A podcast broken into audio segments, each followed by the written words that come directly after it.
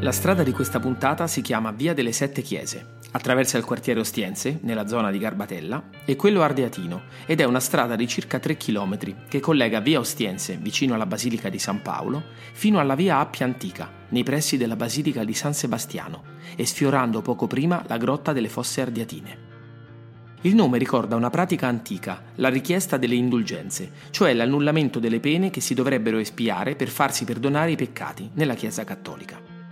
Sette salmi penitenziali da recitare, sette peccati capitali, sette virtù. Settima puntata del podcast. Il numero 7 è in molte culture il numero della completezza. Anche nella Roma antica è un numero cruciale, sette colli, sette re di Roma. Nella saga di Harry Potter è il numero magico più potente. Questa strada in particolare parla delle sette chiese più importanti di Roma e di uno dei pellegrinaggi più famosi per vederle tutte in un solo giorno.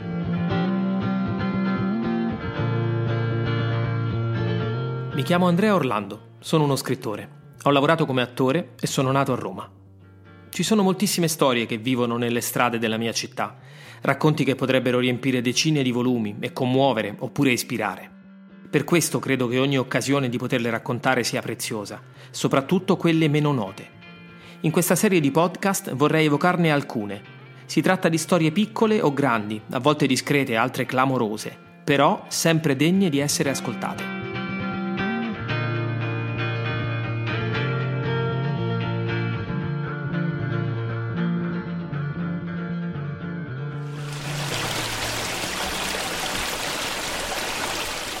Quartiere popolare sorto negli anni venti del Novecento, la Garbatella nasce come zona dove avrebbero dovuto alloggiare i lavoratori portuali di un ambizioso progetto per un canale navigabile, parallelo al Tevere, tra Ostia e Testaccio. C'è qui una via, infatti, che si chiama Via del Porto Fluviale, per il trasporto di merci. Fu anche posta una targa dal re Vittorio Emanuele III a ricordo dell'intenzione urbanistica e diverse strade nell'area sono intitolate a personalità marinare. La targa ha la data del 18 febbraio 1920. Da poco quindi la Garbatella ha compiuto 100 anni. All'epoca era una zona di vigne e pascoli, dove l'unica architettura significativa era la Basilica di San Paolo fuori le mura, una delle sette chiese della via che fra poco immagineremo di percorrere. Con la costruzione di Via della Conciliazione e Via dei Fori Imperiali durante il fascismo, molti abitanti vennero spostati qui. La zona venne suddivisa in 62 lotti dell'Istituto Case Popolari, l'ente che dal 1903 si occupava della realizzazione di alloggi economici e si scelse la costruzione di villini e palazzi di massimo tre piani, con cortili e spazi coltivabili tutto intorno, a dividersi le attività e i riposi degli abitanti.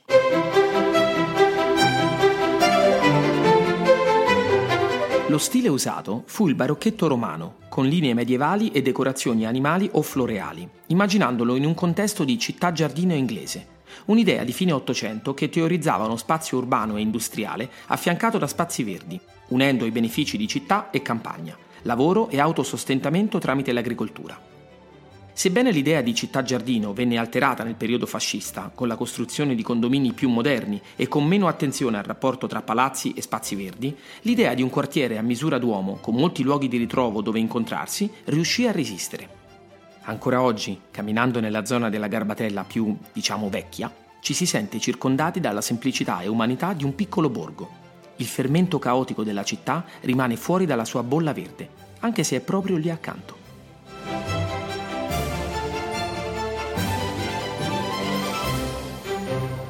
Pare che il nome della zona derivi da un'osteria famosa nell'Ottocento, a metà strada tra la Basilica di San Paolo e la piramide di Testaccio, proprio nei pressi di Via delle Sette Chiese, in cui lo stessa, gentile e di bell'aspetto, veniva spesso descritta come garbata ostella o garbata e bella, da cui la contrazione in garbatella. Recenti studi svelano che potesse derivare dal cognome della madre della stessa e potrebbe anche provenire da un tipo di coltivazione della vite nella zona, detto aggarbata ma credo che in molti preferiscano credere alla prima ipotesi, più poetica. Infatti, a confermare il desiderio del popolo, sulla facciata di uno dei palazzi, un busto di donna con sotto la scritta Garbatella potrebbe rappresentare lo Stella, anche se non c'è mai stata una conferma storica. Su un altro muro, proprio lì accanto, una scritta in vernice rossa suggerisce Vota Garibaldi, lista numero 1. Si tratta di una storica scritta sul muro, forse la più vecchia di Roma, di propaganda per le elezioni del 18 aprile 1948, le prime dopo la nascita della Repubblica Italiana, in cui si decise il primo Parlamento dopo l'entrata in vigore della Costituzione. Dunque si votò per il Senato della Repubblica e per la Camera dei Deputati. Il Partito Comunista Italiano e il Partito Socialista Italiano si unirono nel Fronte Democratico Popolare, che aveva come simbolo il volto di Giuseppe Garibaldi. Nel marzo 2019, per errore, la scritta è stata cancellata pensando fosse un semplice atto vandalico, ma subito ripristinata a ricordare che più di 70 anni fa, su quella strada, uomini e donne, che solo da due anni potevano votare, si dirigevano pieni di speranza ai seggi per portare un passo più avanti la nostra Repubblica.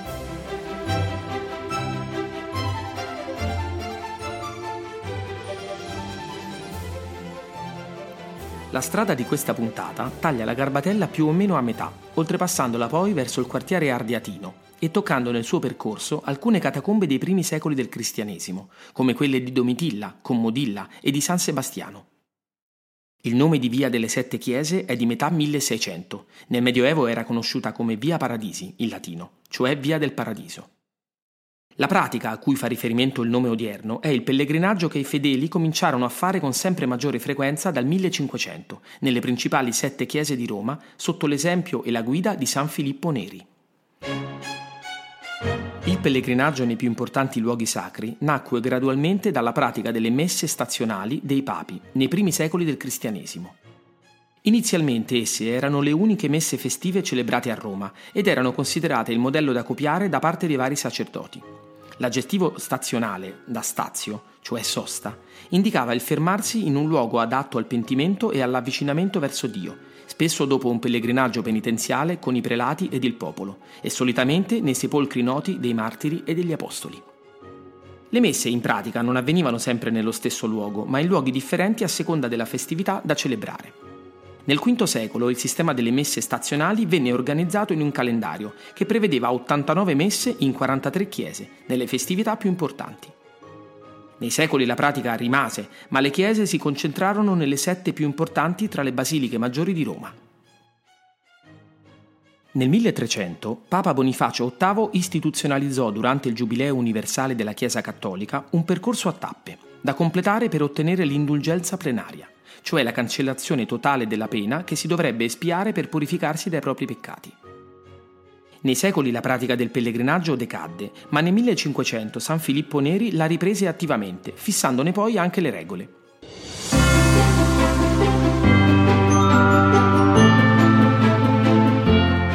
Sette salmi penitenziali, per invocare il perdono per i sette peccati capitali e per chiedere le sette virtù, meditando sulle sette effusioni di sangue di Gesù sulle sue sette parole dette in croce, sui sette doni dello Spirito Santo, sui sette sacramenti e sulle sette opere di misericordia. Il sette come segno della sacralità. In particolare nel Carnevale del 1552 San Filippo Neri oppose ai festeggiamenti pagani l'esigenza della processione nelle sette chiese più importanti di Roma. San Pietro in Vaticano, San Paolo fuori le mura, San Giovanni in Laterano, San Lorenzo fuori le mura, Santa Maria Maggiore, Santa Croce in Gerusalemme, San Sebastiano fuori le mura, dal Giubileo 2000 sostituita dal Santuario della Madonna del Divino Amore. Da quel momento la processione divenne sempre più importante come percorso spirituale, soprattutto durante il Triduo Pasquale, dalla sera del Giovedì Santo fino a Sabato Santo, e attualmente si svolge due volte l'anno, a maggio e a settembre, di notte. Il percorso originario, di circa 20 km, veniva svolto inizialmente in un giorno intero, dal tramonto al tramonto, poi diviso in due giorni, per i credenti meno allenati. Una prova di fede, un lungo atto di contrizione, potente perché evidente, condiviso e ampio. Anche se ai più doveva essere un impegno sopravvalutato, perché nel tempo l'espressione fare il giro delle sette chiese ha assunto una valenza negativa, intendendo girare a vuoto o cercare qualcuno che ci dia ascolto. E se i magnifici sette templi della devozione cristiana citati in questa antica strada di Roma accolgono le preghiere dei credenti, trasformandole in perdono, il loro numero richiama nella Bibbia quello della completezza. Sei giorni impiegò Dio a creare il mondo e il settimo si riposò, come racconta il libro della Genesi. La domenica come sigillo divino della creazione.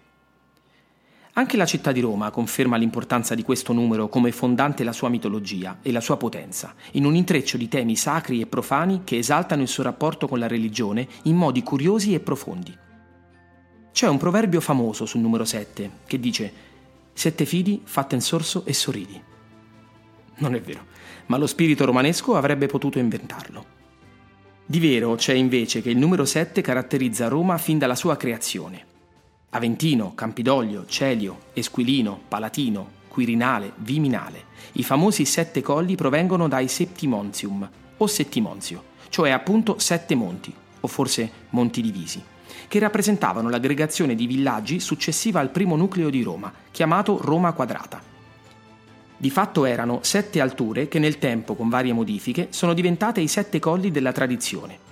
Settimonzio era anche il nome di una festa consistente in una processione lungo i sette Montes per celebrare gli Argei, i principi greci che a seguito di Ercole conquistarono la zona, poi probabilmente cacciati dai romani per la loro tirannia.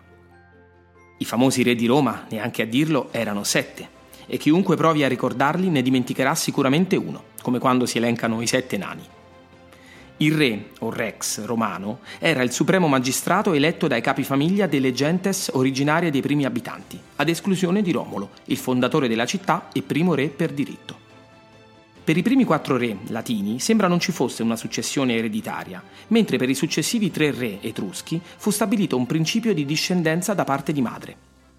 Da un tipo di monarchia in parte collaborativo, in cui il re veniva aiutato nella gestione dei vari poteri da varie figure, come i pontefici, i sacerdoti attuali e il Senato, si passò con gli ultimi tre re ad un accentramento progressivo dei poteri, che portò alla fine dell'età regia, con Tarquinio il Superbo. Il numero 7 continua a caratterizzare l'organizzazione di Roma con i septemviri, sette uomini, che erano magistrati amministranti le terre dell'agro pubblico. Septemviri e Pulones, banchettatori, rappresentavano invece il collegio di sacerdoti incaricati di occuparsi dei banchetti pubblici e dei giochi istituiti durante le varie festività religiose. Sette erano le corti dei vigiles, che avevano il compito di spegnere gli incendi, e poi i sette colossi, statue enormi che Marziale descrisse come così alte da toccare il cielo. Due di Apollo sul Campidoglio e nella biblioteca di Augusto, due di Giove sul Campidoglio e una in Campo Marzio, una di Nerone sul Colosseo, da cui probabilmente il nome dell'anfiteatro, e una di Domiziano nel Foro Romano. Le immense statue furono demolite nei saccheggi delle invasioni barbariche, che terminarono con la fine dell'impero romano d'Occidente.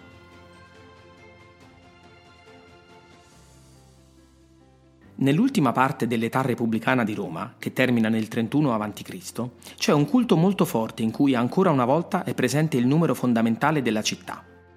Si tratta dei Pignora Imperii, oggetti sacri che proteggevano l'impero romano donandogli forza e invincibilità. Erano conservati in luoghi diversi della città ed erano naturalmente sette.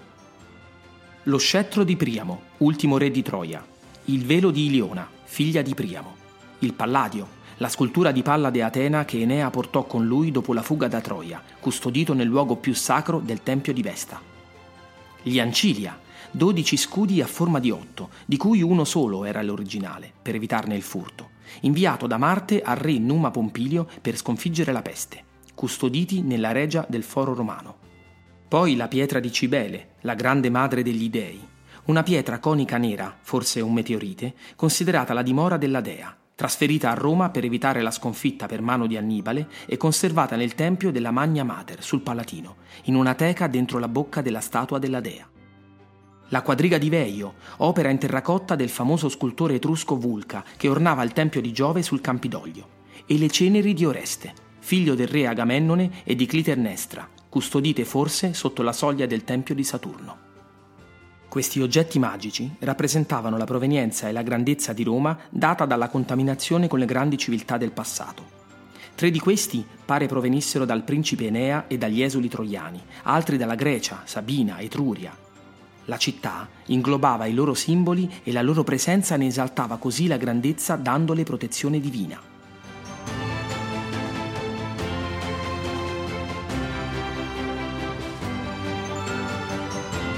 Dai lotti della Garbatella, che potete nel frattempo visitare guardando il film Caro Diario di Nanni Moretti, insieme a lui che gira in Vespa per la città, passando per la via delle sette chiese, viaggiando nel tempo tra religione e superstizione, questo numero speciale diventa patrimonio dell'umanità con le sette meraviglie antiche, celebrate dai greci e romani in una lista del 200 a.C. e più recentemente le sette meraviglie del mondo moderno, la cui scelta ufficiale è stata annunciata il 7-7-2007 con sondaggio organizzato da una società privata.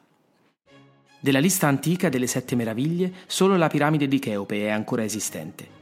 Tutte sono state costruite più di 2000 anni fa e furono contemporaneamente visibili solo nel periodo fra il 250 a.C. e il 226 a.C., poi gradualmente distrutte.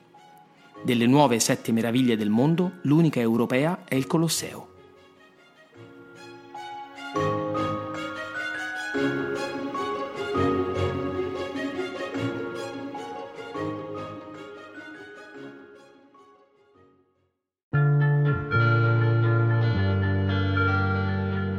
Come l'intersezione delle due linee che lo compongono, il numero 7 raccoglie sacro e profano, magia e scienza, e dall'antichità è protagonista di molte credenze. Se guardando il cielo vedrete un arcobaleno, potrete contare sette colori, e nelle notti serene potrete vedere le sette stelle più luminose che formano il grande carro dell'Orsa Maggiore, Septem Triones, che in latino significa i sette tori da traino, nome con cui i romani chiamavano le stelle del grande carro, da cui il termine settentrione ma probabilmente la più importante rappresentazione del numero 7 in assoluto è la seguente. Pasta, uovo, pecorino, guanciale, olio, sale e pepe. La carbonara. Alla fine di 20 km di pellegrinaggio delle sette chiese è un premio meritato, magari da mangiare in una garbata osteria di quartiere.